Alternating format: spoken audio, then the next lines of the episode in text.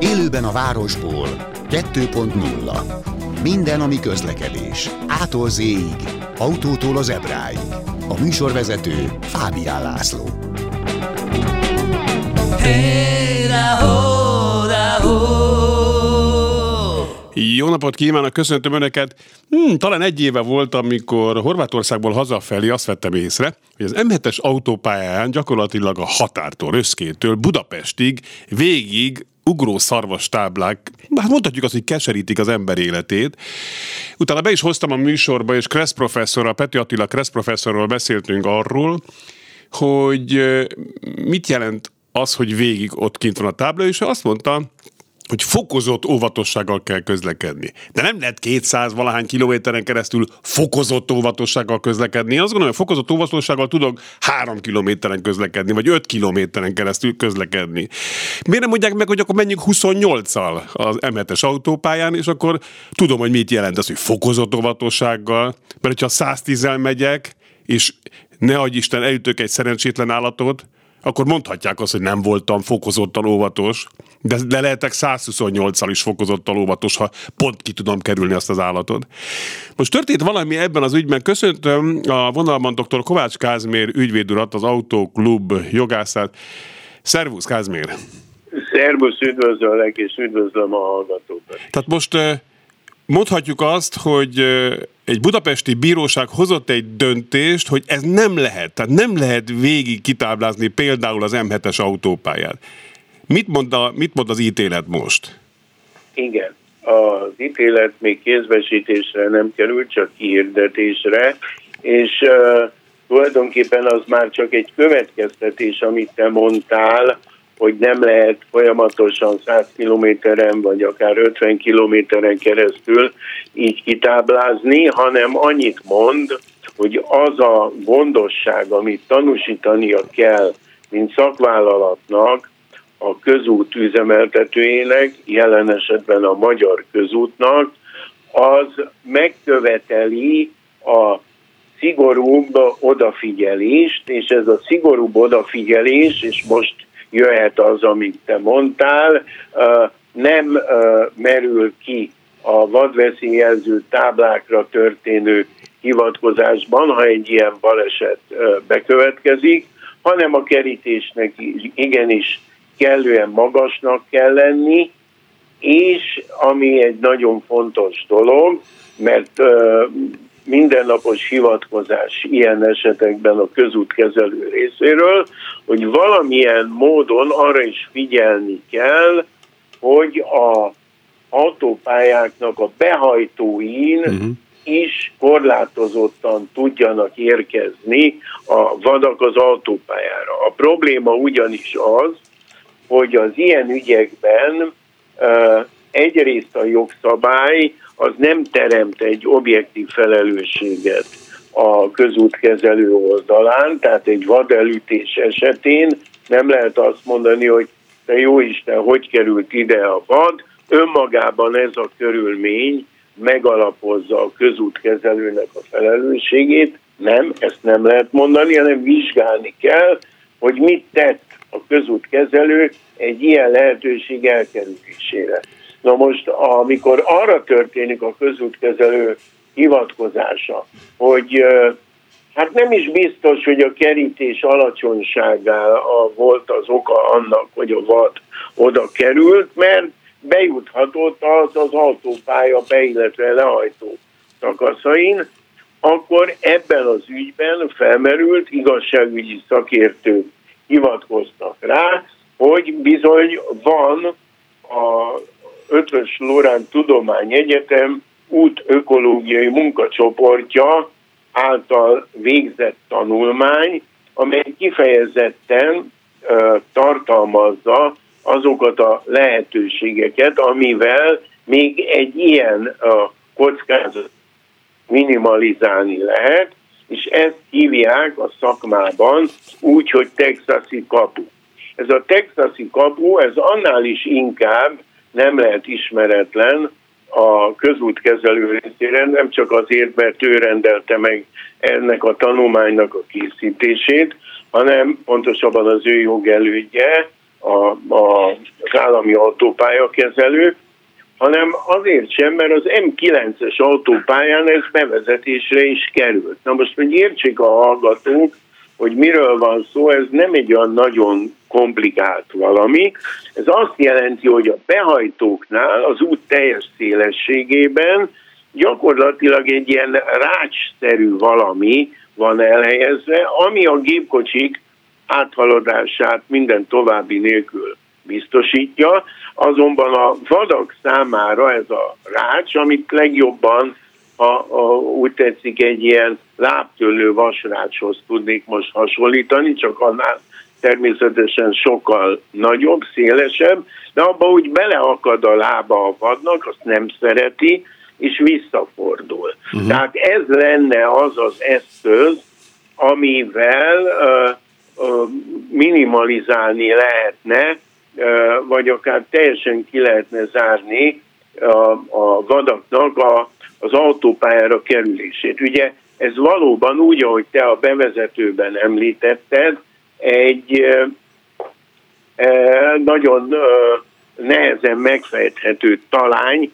hogy mit jelent, hogyha ötven kilométeren keresztül, vagy akár még a nagyobb távolságon egymást ismétlik gyakorlatilag egybefüggően a vadveszélyt jelző táblák, akkor ez professzor adott egy professzori választ, hogy fokozott óvatossággal, de ő sem tudta megválaszolni, amit természetesen nem azért nem tudott megválaszolni, mert nincs hozzá elegendő ismerete, hanem egyszerűen erre nincsen válasz. Mit jelent az, hogy fokozott óvatossággal mm. menjek? Azt jelenti, hogy az autópályán, ahol száz harminc-al lehetne menni, akkor menjek nyolcvannal, vagy, vagy nem, szóval ez egy értelmezhetetlen feladvány az autósok számára, és azt lehet mondani, hogy gyakorlatilag egy ilyen orosz ruletthez hasonlít az autópályán történő közlekedés, hogyha ilyen vadveszély van,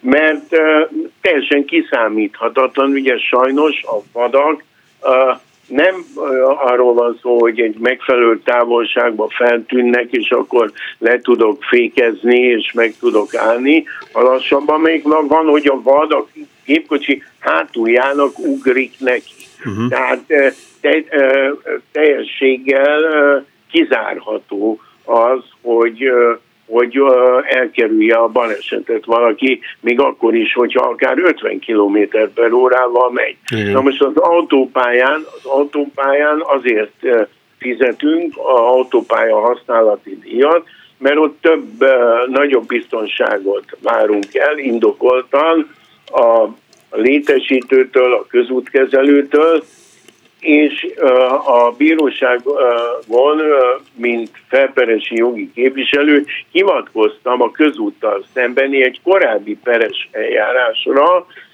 amikor az történt, hogy, hogy egy kamion kigyulladt a, kami, az autópályán éjszaka, és a szemben jövő sávon egy másik kamionos ezt észlelte, és fogta az oltókészülékét, és átment segíteni az oltásban. Az éjszaka sötétjében nem vette észre, hogy a szembejövő ö, sávtól elválasztó rész az üres, tehát gyakorlatilag egy ilyen hidon történt mindez, Júj. de ott nem volt semmilyen védőrács, és amikor átugrott a, a, a korláton, akkor lezuhant és meghalt. Júj. Ebben az ügyben, ebben az ügyben az volt a közútkezelőnek a védekezése, hogy hát a szabványnak mindenben megfelelt, és ez igaz is volt. Az a védelmi rendszer, amit ő kiépített, hát hálót nem tett oda, de az nem írt elő a szabvány. És ennek a védekezésnek az első és másodfokú bíróság helyt adott, azonban a legfelsőbb bírósági fórum, a legfelsőbb bíróság, amit ma Kúriának hívnak, úgy döntött, hogy ezek téves döntések voltak, a szabványnak való megfelelés az csak egy kötelező minimum, és bizony ilyen esetek lehetnek, ráadásul a hídon alul is közlekedhetnek, a híd alatt is igen. közlekedhetnek, még azoknak is veszélyes egy ilyen helyzet, és azóta Magyarországon a, az ilyen uh, helyeken egy rács van, ami uh, elhárítja ezt a fajta veszélyhelyzetet. Tehát én azt várom, hogyha ez a döntés, amit nyilvánvalóan a vesztes, alperes meg fog uh, felebezni, véglegessé válik, megerősödik másodfokon, és adott esetben a legfelsőbb bírósági szinten, akkor nagyobb biztonságban fogunk tudni közlekedni az autópályán, mert magasabb lesz a kerítés, és talán arra is sor kerül, hogy ezeket az úgynevezett texasi kapukat az autópályák be- és levezető sávjain a közútkezelőnek el kell helyeznie. Kázmér, hogy jön képbe túl azon, hogy a közút kezelője ebben az esetben a Magyar Közút? Igen. Egyáltalán a Magyar Közút. Kérdezem azért, mert igen. Az, a, az a szóbeszéd járta, hogy ezen táblák kihelyezéséért, illetve azért, hogy vad egyáltalán ne kerüljön föl közútra, pláne ott, ahol nincs vadveszélytábla, a regionális arra területre illetékes a vadásztársaságnak a feladata. Tehát igen. Akkor miért nem a vadásztársaság, és úgy tudjuk, hogy a táblákat is ők helyezték ki, vagy helyeztették ki. Akkor igen. Hogy jön a képbe a Magyar Közút? A, a táblát, a, a tábla kihelyezése kezdeményezéséről van itt szó, és a tábla kihelyezésének a kezdeményezése a vadásztársaság részéről is, vagy elsődlegesen a vadásztársaság részéről jön szóba, mert számtalan olyan eset is előfordulhat, hogy nincs személysérülés, nem is szerez tudomást más, mint a vadásztársaság egy ilyen vadelütés tényéről. Ugyanakkor, hogyha ez gyakori, akkor a vadásztársaságnak ezt kezdeményeznie kell. Mert természetesen ez egyáltalán nem jelenti azt, hogy a Magyar Közút ne tehetné meg, hogy kezdeményezi a, a vadveszélyjelző táblának a kijelzését. Másrészt pedig a, a, a vadgazdálkodásért felelős, illetve a vadásztársaságnak ugyanúgy nincs objektív felelőssége, mint ahogy a, az elején említettem, a közútkezelőnek sincs. Tehát mindig azt kell vizsgálni az ilyen ügyekben, hogy a A, az elvárható, a szakvállalattól elvárható gondosságot a, tanúsították-e vagy sem. Én arra hivatkozom, hogy a közútkezelő nem tanúsította a, a szakvállalattól elvárható gondosságot, mert a kerítés nem volt a, a kellően magas, és mm-hmm. több helyen hiányos is volt, és ez a dolog, amiről beszéltem, a texasi kapu elhelyezése e, indokolt lenne. A vadásztársaság felelőssége elsődlegesen akkor jön szóba, hogyha az igazolódik a vadászati napló alapján, hogy például uh, túl közel volt uh, a vadetető a, a közúthoz, vagy úgy hajtották a vadat, hogy ráterelték kvázi a közútra a vadakat, tehát uh, szóba jöhet a vadásztársaság felelőssége is. Azonban a, a ügye esete válogatja azt, hogy mikor a vadásztársaság és mikor a közútkezelő felelőssége szóba, és miután itt nem gondoltunk a, a vadásztársasággal szembeni igényérvényesítésre, mert nem merült fel adat, hogy ők valamilyen módon megszegték volna a rájuk irányadó szakvállalati gondosságot, ezért döntöttünk úgy, hogy a közútkezelővel szemben fordulunk. Igen, és ez, ennek mi lesz a végső következmény? Leszerílik majd ezeket az indokolatlan táblákat? Vagy mi lesz, mi lesz a következmény? Hát én, én azt nem gondolom, hogy a táblákat kell leszerelni, hanem azt gondolom, már úgy értem, hogy, hogy a texasikapukat hiszen kell ez a... elhelyezni, és uh, ugye, ha, ha menjünk, csak mondok egy példát, uh, Budapest Gödöllő, tehát az em hármas irányában úgy láttam ugye nem végeztem aprólékos vizsgálatot, de úgy láttam, hogy ott nagyon szépen és kellő magassággal, és szinte Uh, szemmel láthatólag hiánytalanul létezik ez a, a kerítés az autópálya mentén. Ezzel szemben az, M, uh, az M hetesen uh, azon a szakaszon, amiről szó van, ez bizony elég gyatrán néz ki, és ezt a szakvélemény is megállapította, hogy több helyen hiányos és hibás. Most ezzel kapcsolatban arra is hivatkozik a közútkezelő, hogy hát igen, ezen a helyen azért a, a, a, az ilyen vadnak, a, az előfordulása, a gímszarvasnak az előfordulása szorványos.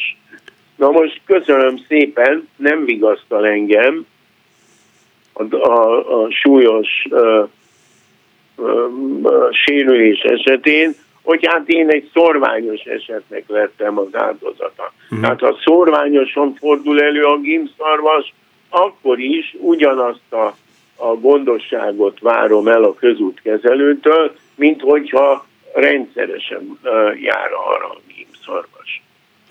Jó, de akkor marad, úgy néz ki, hogy marad végig az M hetesen ez a rengeteg tábla? Vagy hát, ezt hogy most nem befolyásolhatja egy ilyen döntés? Nekem huszadrangú kérdés, uh-huh. nekem az a, a, a...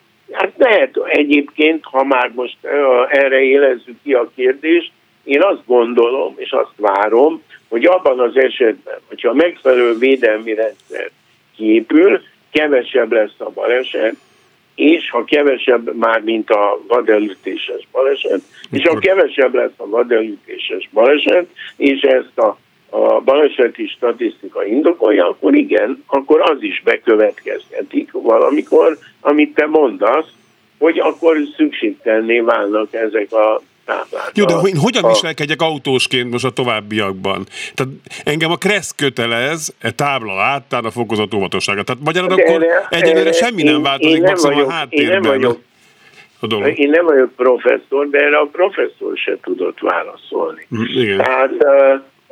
Ez, ez az a dolog, amire nincsen válasz, uh-huh. hogy hogyan viselkedjek, mert most én mondhatom itt a, a, a, a tisztelt hallgatóknak, vagy neked, hogy hát viselkedjek úgy, hogy uh, fokozott gondosságot tanúsítok, és lassabban megyek. Igen. Csak ezzel két problémám van. Egyrészt akkor miért megyek az autópályán, de van egy súlyosabb problémám, hogy saját magamat táfolnám meg, hiszen az előbb mondtam azt, hogy előfordul az, hogy a, az állat a kocsi hátuljának nekiugrik, az pedig megteszi akkor is, ha hússzal megyek. Az autópályán viszont, mint tudjuk, nem szabad bizonyos sebesség alatt haladni. Tehát ez az eljárás azért is indult, túl azon, hogy a konkrét ügyben sérült személyeknek majd kártérítést uh, lehessen nyújtani, hanem hogy ezt a tarthatatlan helyzetet valamilyen módon uh, revideáljuk a jövőre nézve. Köszönöm szépen! Én is köszönöm. doktor Kovács Kázmér autószakjogást hallották, az Autóklub jogászát. Köszönjük szépen! Well, meleg van, ugyebár. Most egy kicsit erről is beszélgettünk. Egyébként a műsor hátra lévő részében szó lesz még a környező országok üzemanyag árairól, illetve az, hogy ha ilyen kánikula van, akkor az milyen hatással lehet a vezetésünkre, és erre hogyan tudunk fölkészülni. Tudom, tudom, tudom, a magyar ember hiába mondják neki, hogy vegyék igénybe a tömegközlekedési eszközöket, szerintem százból egy negyed ember sem hallgat az ilyen szóra, de majd beszélgettünk erről szakértővel. De amit most fedeztem föl az én kis öreg autómban, én ritkán járok vele, pláne ilyen nyári időszakban, de próbáltam a légkondival egy kicsit matekozni, és azt vettem észre, hogy hát nem úgy megy, ahogy ennek mennie kell. És múltkor Jáki Zoltán, aki szakértőnk ebben a témában, aki klímaszerelő többek között, azt mondta, hogy ilyenkor baj van. És itt van a vonalban egyébként Jáki Zoltán, és szia, szia Zoli, akkor is baj van, ha ennyire meleg van? Tehát ezt is ki kell hűtenie egy, egy jól működő légkondinak? Vagy ezt így most van. Tudjuk be nagyon melegnek, és amikor majd csak harminckettő-harminchárom fok lesz, akkor majd visszajön az ereje a gépnek, vagy ilyenkor már mindenképpen gyanakodnunk kell, és elmenni egy szerelőhöz. Mindenképp gyanakodni kell. Alapvetően az autókat úgy tervezik, hogy ilyen kánikulában is jól lehűtse a utasterét, tehát ennek akkor biztos, hogy valami baj van. Vagy kevés a gáz, vagy valami nem működik megfelelően a klímarendszerben, vagy el van koszolódva, valami, valaminek lennie kell. Tehát ha azt érezzük, hogy nem hűt eléggé, akkor azt meg kell. És ilyenkor, amikor ezeket így mondod, hogy vagy, vagy, vagy, akkor húszezer, húszezer, húszezer? Hát nem feltétlen. Hát ezekre meg kell nézni a gázmennyiséget, meg kell nézni a nyomásokat, és a nyomások alapján el lehet dönteni, hogy mi lehet a probléma. Lehet ventilátor probléma, hogyha nem működik valamelyik ventilátor elől a hűtőnél, nem tudja visszahűteni a hűtőközeket, akkor is probléma lesz. Tehát akkor, akkor se lesz megfelelő a hatásfok a klímának. Akkor is, hogyha ha viszont el van koszolódva a két hűtő között a, a rész, és nem tud átmenni rajta a levegő. Tehát nagyon sok minden befolyásolja azt, hogy hogy működjön a klíma, de elsősorban minden, mindenek előtt meg kell nézni a gázmennyiséget, és akkor utána lehet a nyomások alapján kitalálni, hogy mi, mi, mi okozhatja, amíg akkor se lesz jó. És akkor, ha kevés mondjuk a gáz, akkor azt, azt utána lehet tölteni, az mennyi időt veszik egybe, és általában egy ilyen beavatkozás mennyibe kerül? Hát az nagyon függ attól, hogy milyen autó, régebbi vagy újabb, az újabb autóknál nagyon drága a gáz, tehát ott azért sokkal többet kerül. Mire tud többet az a gáz, bocsánat? Az környezet, kevésbé szennyező környezetet. És a régebbi autóban nem lehet már ezt a jobb gáz beletenni? Mert nem, nem, nem, az nem... új gáz be lehet tenni a régebbi autókba, tehát ezen nincs probléma, csak nagyon drága. Tehát hmm. akinek a régi gáz kell az autójába, az biztos nem fogja kérni a drága gáz, meg kb. Mondjuk négyszer annyiba kerül. Uh-huh. Szóval, szóval mégis mi akkor, hogy egy régi autónál és egy új autónál mire számíthat, aki gáz problémákkal küzdik? Nehéz ezt így megsattolni, mert minden autóval más mennyiségű uh-huh. gáz kell, de egy átlag autó szerintem ilyen húsz és harminc ezer forint között meg lehet tölteni, uh-huh. attól függ, hogy mennyi gáz kell bele. Tehát, hogyha nagyon sok, akkor, akkor több, hogyha kevesebb, akkor értem. Kevesebb. Az új gázos autóknál az szerintem meg ilyen hatvantól százezerig. Hoppá! És me- általában mennyi időnként van szükség ilyenre? Hát ha minden, az ideális esetben tíz évente, de, de sajnos nem ideálisak az esetek, tehát az autók se olyan tartósak már, mint régen, emiatt kicsit sűrűbben. Jó, de mitől? Én, én felhasználóként hogyan növelhetem ezt az időtartamot? Mert például azt mondják, az se jó, hogyha sose használom a légkondit, csak nagyon alkalmanként. Az biztos, hogy nem árt neki, hogyha használjuk, de most nagyon használni se használ azt, hogyha nem. Tehát nem, nem lesz semmi baj attól, hogy nem használjuk. Tehát a tömítéseknek mondják, hogy nem kap olajat, meg ilyenek. Ez teljesen zárt rendszer, tehát normál esetben belülről nem, fog, nem lesz rossz. Az, ami problémát jelenthet, hogy például a hűtőknél, ahogy megyünk a saras, sós szélen az úton, ez a nedvesség, ez oda bemegy, és elkezd, elkezdi az alumíniumot rohasztani, és ahogy a korodál az alumínium, a tömítés már ott nem fog tudni rendesen tömíteni, és szépen lassan az ki tud menni a gáz. Uh-huh. De ezzel nem tudunk mit kezdeni. Tehát azt, hogy most hazamegyünk egy sózott út után, és lemossuk a kocsit, tehát nehéz ezt így megoldani, hogy most mindig fölkészültek legyünk erre, meg hogy mondjuk minden tavasztal egy kimossuk slaggal a hűtőnket, hogy ne, ne ragadj, kimossuk belőle a téli port, meg mindent, ami belement, ez na, elég nehéz. Uh-huh. De... azért az, hogy évente legalább egyszer, precízek kétszer elmenjenek egy ilyen átnézésre, azért az, az elvárható. Mert, mert akkor nagyobb költségektől kíméljük meg magunkat, tehát hosszú távon jobban járunk valószínűleg. Hát nem tudom. Én, én amondó vagyok, hogy szerintem akkor kell menni a klímával, hogyha baj van. Tehát amíg az jól működik, addig ott nagyon nem fogunk tudni mit. Ja, jó, de egy kipucolásra az érdemes menni, nem évente? Hát az természetesen, tehát az, hogy ki legyen tisztítva, de magán a klímának uh-huh. a hatásfokán nem fogunk tudni változtatni. Ja, jó, hogy okay. jobb lesz, vagy rosszabb lesz, tehát nem, nem, nem, nem, nem ezen múlik. Az, hogy tiszta legyen, és hogy kitisztítsuk, és hogy mindig ki legyen cserélve a pollenszűrő, ez nagyon fontos. Akkor ezt de... vegyük külön, ugye? Tehát van az igen. alaptechnikai működés, illetve hát a, az egészségügyi kockázatokat kizáró dolog. Tehát igen. az, hogy évente egyszer vagy kétszer kitakarítatjuk a klímát, az egy alap, de az, hogy a klíma igen. ha nem működik, illetve jól működik, akkor hadd működjön. És akkor majd igen. azt úgyis észreveszik, ha nem. Igen, de hogyha valaki érzi, hogy nem működik jól, akkor viszont mindenképp el kell menni, hogy akkor ne legyen nagyobb baj. Mert hogyha például a ventilátor nem működik, akkor túl van terhelve a kompresszor, túl van terhelve a, kom- terhelve a kompresszor, akkor hamarabb tönkre fog menni. Mm-hmm. Jó. Tehát, hogyha nem, azt érezzük, hogy valami nem stimmel, tehát nem ilyen volt tavaly, akkor el kell menni mindenkit. Nagyon szépen köszönöm. Nagyon szívesen. Jáki Zoltán klímaszerűt hallották. Köszönöm szépen. Megint Hofi Gézának volt igaza, mert ugye ő azt mondta a Tiszta Őrültek Háza című lemezén, hogy van egy gépem, húsz millió dollárért vettem, de nem kapcsolom be, mert kopik. Igaza van. Hamarosan folytatjuk külföldi üzemanyagárakkal. Élőben a városból kettő pont nulla. Hey, la, ho, la, ho.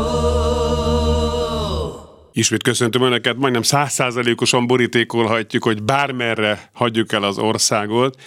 Drágább üzemanyagárakkal találkozunk. Így van ez, kérdezzem Bujdos Esztertől, a holtankoljak pont hu ügyvezetőjétől. Kezét csókolom, Eszter! Jó napot kívánok! Tehát bármerre megyünk, drágább az üzemanyag, ugye?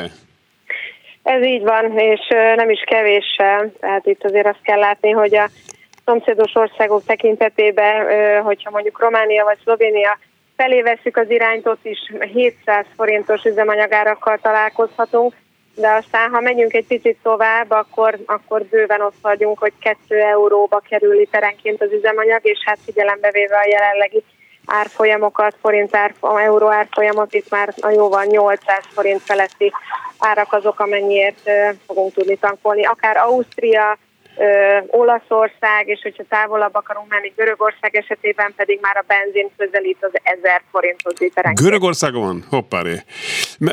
Én úgy tudtam mindig, hogy Olaszország a leghúzósabb. Így van, tehát Olaszország most is bőven két euró felett van, tehát ott a benzinnek az átlagára már közelít a nyolcszázötven forinthoz. Horvátországban most azért maradnak el egy kicsit ettől a trendtől, tendenciától, mert ott hatósági árak vannak érvényben, amelyeket folyamatosan hónapról hónapra változtatnak, korrigálnak, tehát be van jegelve az ár, viszont az igazodik a piaci változásokhoz, de ha Horvátországba megyünk, akkor arra figyeljünk, hogy az autópályák mentén nincsenek hatósági árak, aha, tehát mi úgymond turistaként biztos, hogy a teljes árat fogjuk tankolni, ami már közelít szintén a nyolcszáz forinthoz. Igen, mert pont Horvátországban az volt mondjuk korábban a jó, hogy ugyanolyan árakkal találkozhattunk az autópályán, és akár egy kis faluban szemben a magyar, illetve a nyugat-európai gyakorlattal, ahol az autópályán mindig drágább volt az üzemanyag, de most akkor ez ott is így van. De ha lemegyünk az első kis faluba, akkor ott hatósági áron tankolhatunk magyarként Horvátországban? Igen, igen, tehát más a szabályozás Horvátországban, nem forgalmihoz, vagy magyar rend, vagy horvát rendszámhoz van kötve ott uh-huh. az alacsonyabb ár, hanem, hanem autópályák mellett, illetve azokon kívül változik az eladási ár. Jó, hát most csak egy kis kitérő, hogy érdemes egy kis kitérőt tenni ezért szerintem, mert mennyit spórolunk akkor körülbelül? Hát, hogyha a hazai négyszáznyolcvan forintos üzemanyagárhoz nézzük, akkor közelítünk azért a háromszáz forinthoz, hogyha a nyolcszáz forintos ottani mond, átlag. De, de ez az ottani autópályás, a horvát nézni. Autópályás, vagy a horvát uh, ársapkás? A horvát autópályás, tehát azért hmm. olyan nagyon jelentős uh, nagy különbség nincsen uh, az üzemanyagárak között, úgy, mint ahogy nálunk hmm. volt korábban, ez az ötven, akár hetven forintos árkülönbség is. Nagyjából ilyen húsz-harminc forintos eltérés van egy autópálya kút és egy kisebb településsel lévő horvátországi kútárai között. Ha úgy látjuk, hogy érdemes a kitérő és belefér még az utazás során, akkor természetesen mindenki döntsön belátása szerint. És azt tetszik tudni, hogy mi a helyzet Boszniában? Mert ott uh, például, aki délre ment, akkor mindig így próbált úgy intézni, hogy, hogy a Boszniában az a kis koridoron, ami ott lent benyúlik a tengerhez, tankoljon, vagy, vagy adott esetben Bosznián keresztül menni. Hát azt látjuk, hogy olyan nagyon jelentős áreltérések nincsenek, tehát ott is biztos, hogy sokkal magasabb árat látunk majd, mint a magyarországi négyszáznyolcvan forint, tehát azt kell látni, hogy bárhova is megyünk, hatszázötven-hatszázhetven forintnál olcsóbb árakat sehol sem találunk, és ezekben az országokban, mint mondjuk Lengyelország vagy Románia esetében is csak azért Van ez így, mert az állam közbeavatkozott, és akár áfa vagy jövedéki adó csökkentéssel próbálják mérsékelni az üzemanyagárakat. És meddig tart ez? Lehet már tudni, hogy ez az európai, nem is ez a világ szerte tartó üzemanyagár őrület meddig tart? Vagy ez vissza fog valaha rendeződni legalább valami normálisabb szintre?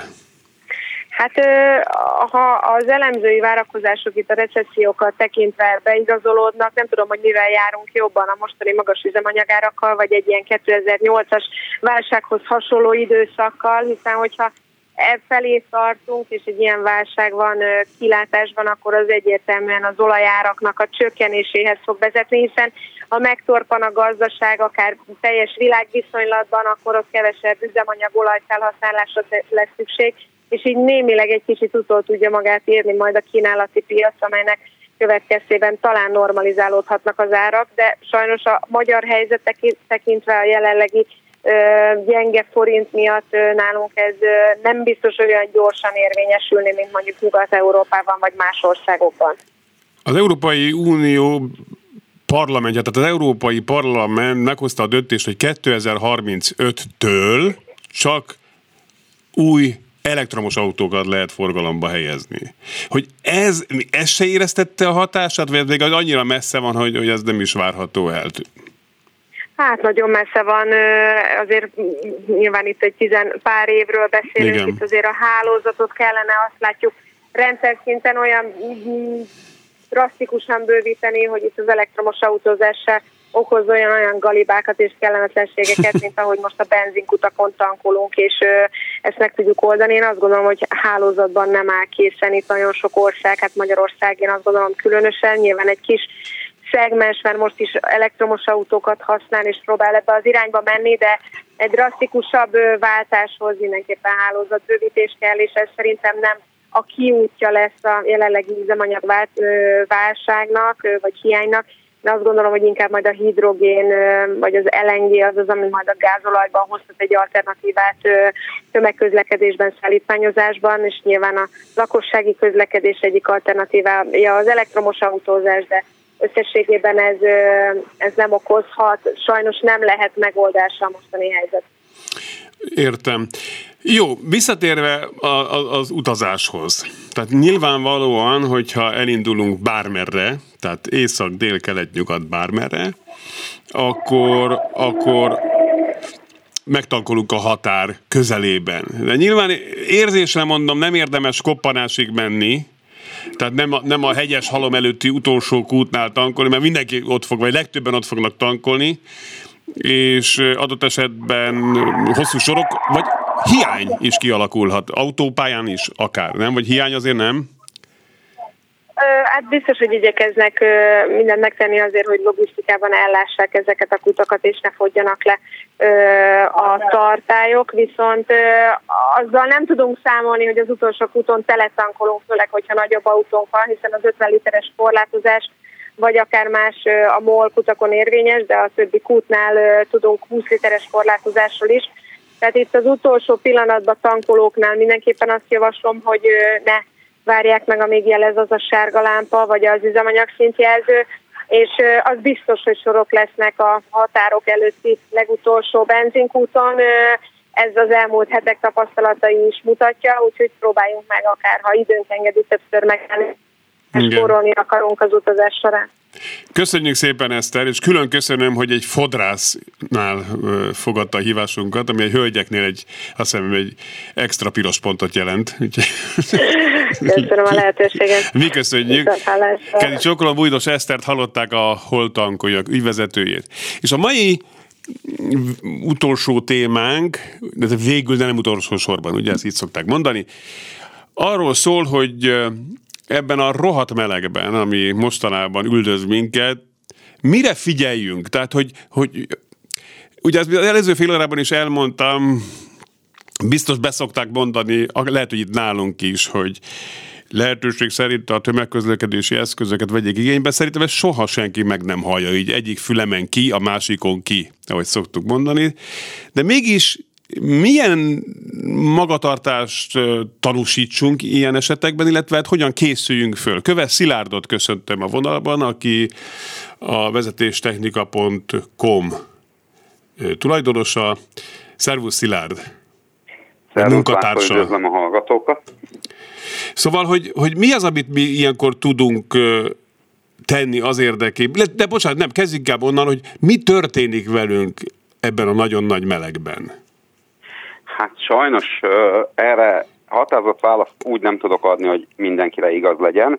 Saját tapasztalatból mondom, hogy hogy aki az autójában él, napi szinten benne tölt nyolc-tíz-tizenkét órát, még az is sokkal tusztáltabb, pedig mindenki profinak érzi magát, aki autóba ül, legyen az egynapos jogsival vagy harminc évessel.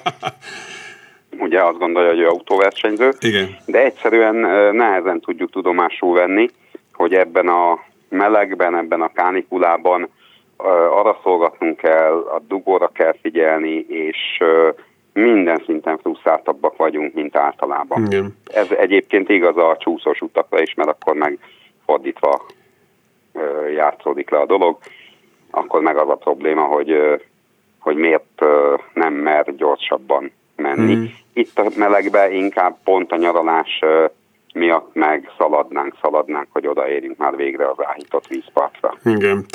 Meg a másik az, hogy hiába van jól működő légkondink az autóban, attól függetlenül valahogy, ha kint nagyon meleg van, nyom, nyom az a meleg, valahogy nyom az autóban. Egy, egy, lehet, hogy ez fronthatás, nem tudom, tehát fiziológiára mi van? Hogy, tehát hogy egyszer mondott, hogy van a frusztráció. Mi lehet még? Tehát, hogy a reakcióidő növekedése, vagy mi, mi, mi az, ami még van? Ezek olyan szinten összefüggnek természetesen, hogy, hogy még ha frusztrált vagyok, ugye akkor azt érzem, hogy, hogy akadályoznak a célom elérésébe, a türelmemet elveszítem. Nyilván nem vagyok orvos, de ezt sokszor hallottuk, hogy ilyenkor a vérnyomás más lesz. Valóban álmosít a meleg, tehát a reakcióidő az megnyúlik, később reagálunk, agresszívebben reagálunk adott esetben a, a helyzetre, megpróbálunk minél hamarabb kikeveredni ebből a dologból, és a klímára visszatérve, bármilyen klíma van az autóban, akkora nagy üvegfelületek vannak, mint egy gyűjtőlencse szedik össze a meleget, hogy jellemzően ezt is úgy használjuk, ugye, hogy magunkra irányítjuk a klímát, pedig egy napon átforrósodott autó lehűlése az a hazavezető negyvenöt-ötven perc alatt nem biztos, hogy elégséges lesz ahhoz, hogy valóban azt érezzük, hogy komfortos körülmények között utazunk. Célszerű a klímát eleve ezekre a, a nagy ö, fekete műanyag felületekre, a műszerfalra, a solóra, üvegekre irányítani, hogy azt hűtse át, hogy ne sugározza felénk a meleget ez a ö, dolog, hát ha egy picit tud segíteni. Ha szívedre teszed a kezed, Szilárd, akkor milyen helyzetekben mondod azt, akár magadnak, vagy mondanád, javasolnád másoknak, hogy hagyják otthon az autót?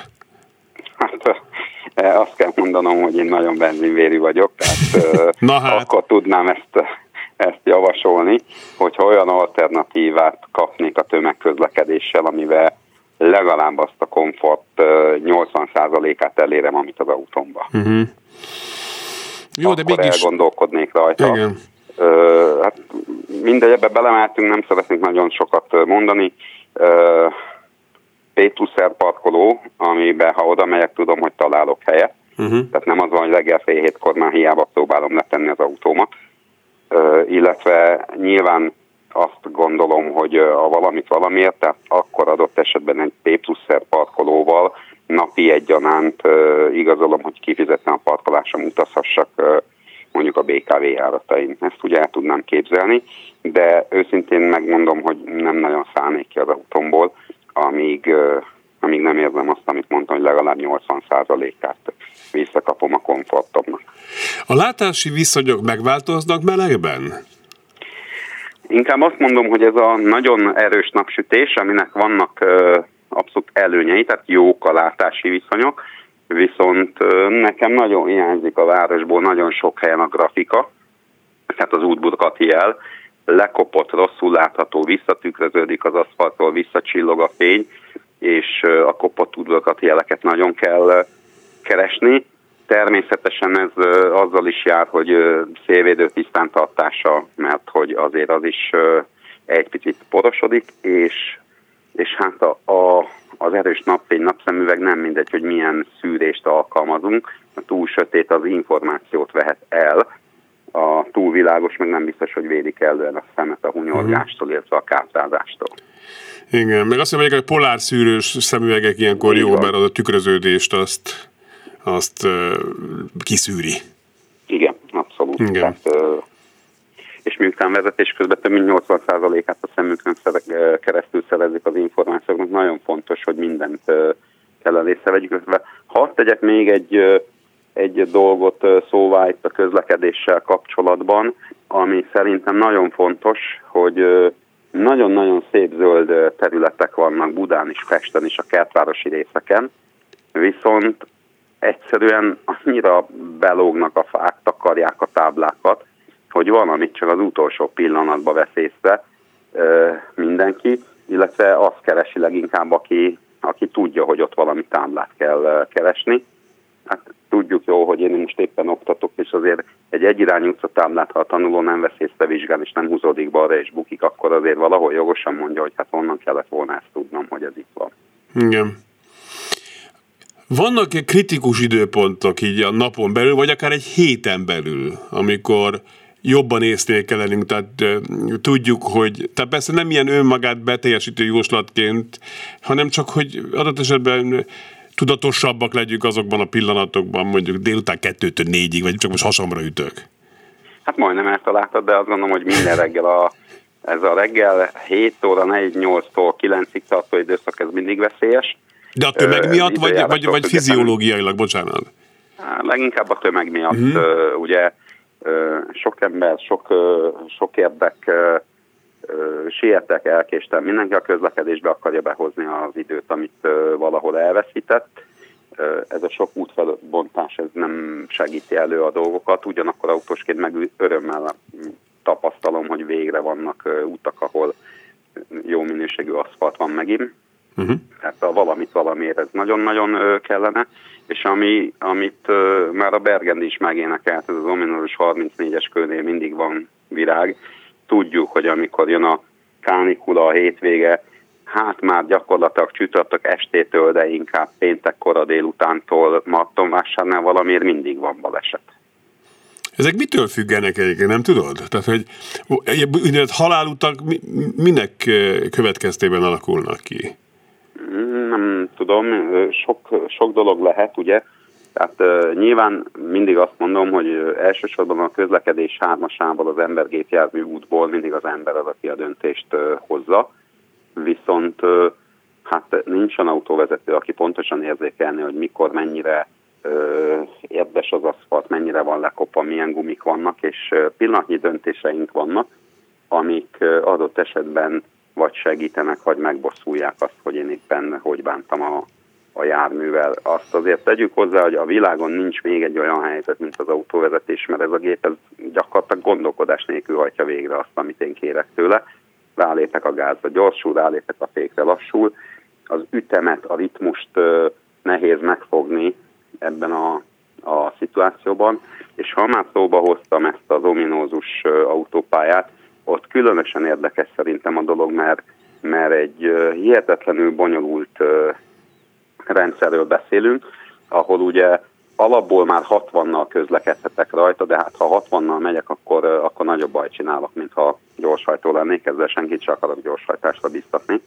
Ez az indokolatlan lassú haladás, amit nem visel el a, a forgalom ritmusa, az mindenkit arra fog sarkalni, hogy nagyon nagy kockázat árán is előzön. De vissza kell térnünk oda, ugye, hogy az autópályán mennek a A kamionok nyolcvan-kilencven-hetven rakománytól, műszaki állapottól, stb. Függően mennek a szabályosan közlekedők, akik ilyen száztíz és százharminc-százharmincöt között autóznak, és a nagy teljesítményű autókkal, vagy a, a sietősök, akik bőven százötven fölött szeretnek autózni, és ugye ahol két sáv van, de ahol három, ott is érdekütközés lesz, amiből biztos, hogy lesz valami konfliktus. Ha konfliktus lesz, még nem beszélünk balesetről, akkor mivel az ember érzelem vezérelt lény, már eleve úgy kezdődik, hogy akik részt vettek ebbe a konfliktusba, mind a két fél biztos, hogy frusztrált lesz, akiknek körülöttük vannak, azok meg nem tudjuk, hogy hogy fognak reagálni. Hmm. Hát nem egyszerű, nem egyszerű ez a helyzet. Előbb már szó volt az előző fél órában egyik legfontosabb műszaki tényezőről, a légkondicionálóról ebben a helyzetben. Mi az, ami az ilyen nagy melegben technikailag az autó technikáját illetően rendkívül fontos? Hát nyilván a hűtőrendszernek annak abszolút toppon kell lennie. Az örök látni és látszani elv alapján a világításoknak, ablaktörlőnek, szélvédőnek, annak feltétlenül, a gumiknak és a fékeknek. Ezt mindig elmondhatjuk. Igen, ez, ez, ez, ez nem kánikula függő. Tehát ez, így van, ez nem. És nagyon nem mindegy persze, amit említettél meg, amiről már mi is változtunk az két szót, hogy az a klíma, az milyen hatásfokkal és hogyan tud hmm. dolgozni. Igen. Meg az, hogy ne legyen téli gumi még egyébként az autón. Hát igen.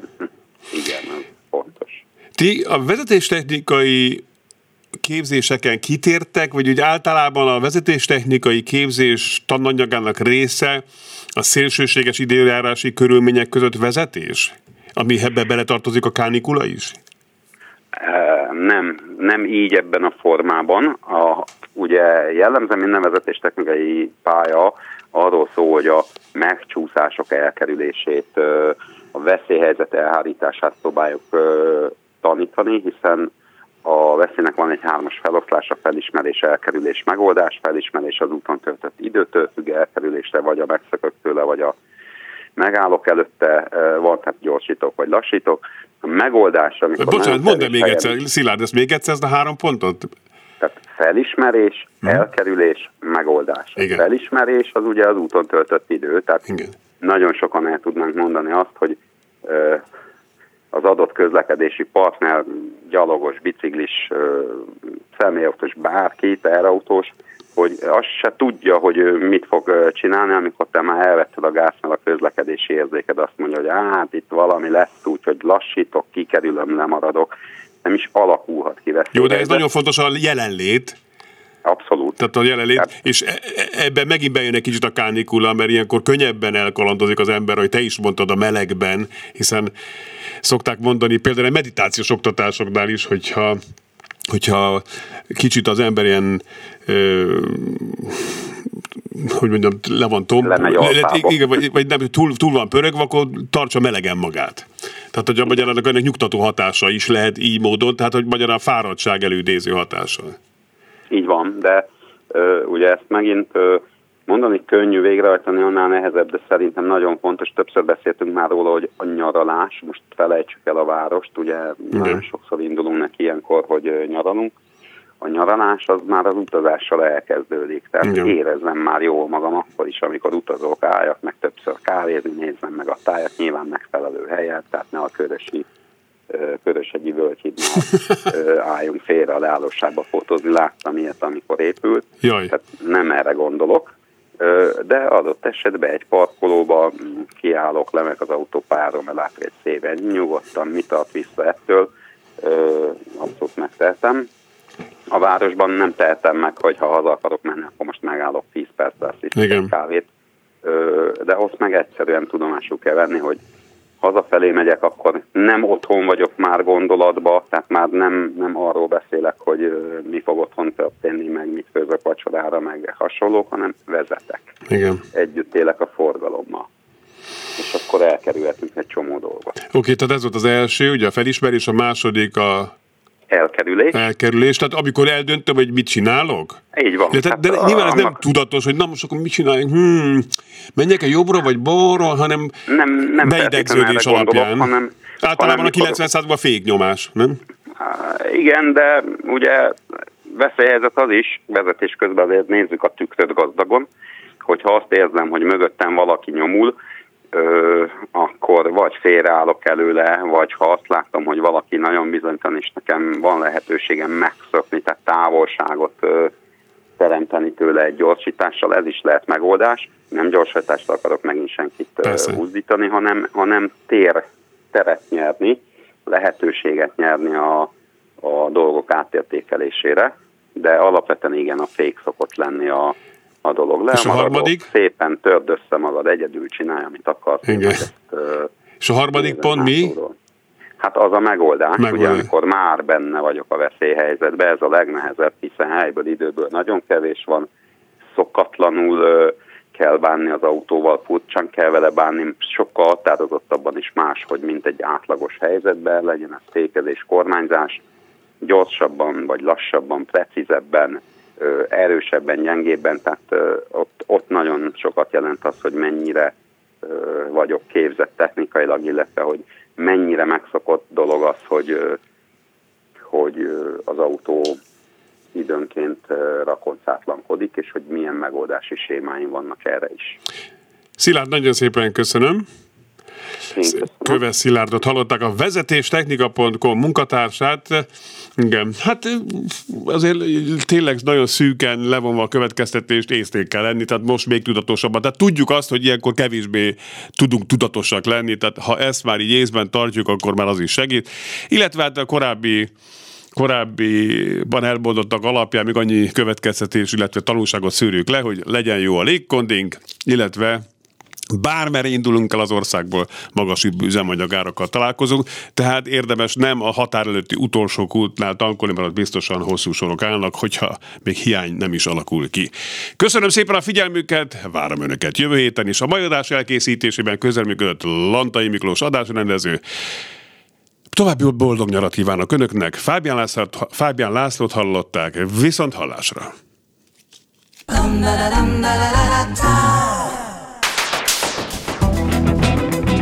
Élőben a városból kettő pont nulla. Minden, ami közlekedés. Ától Z-ig, autótól a zebráig.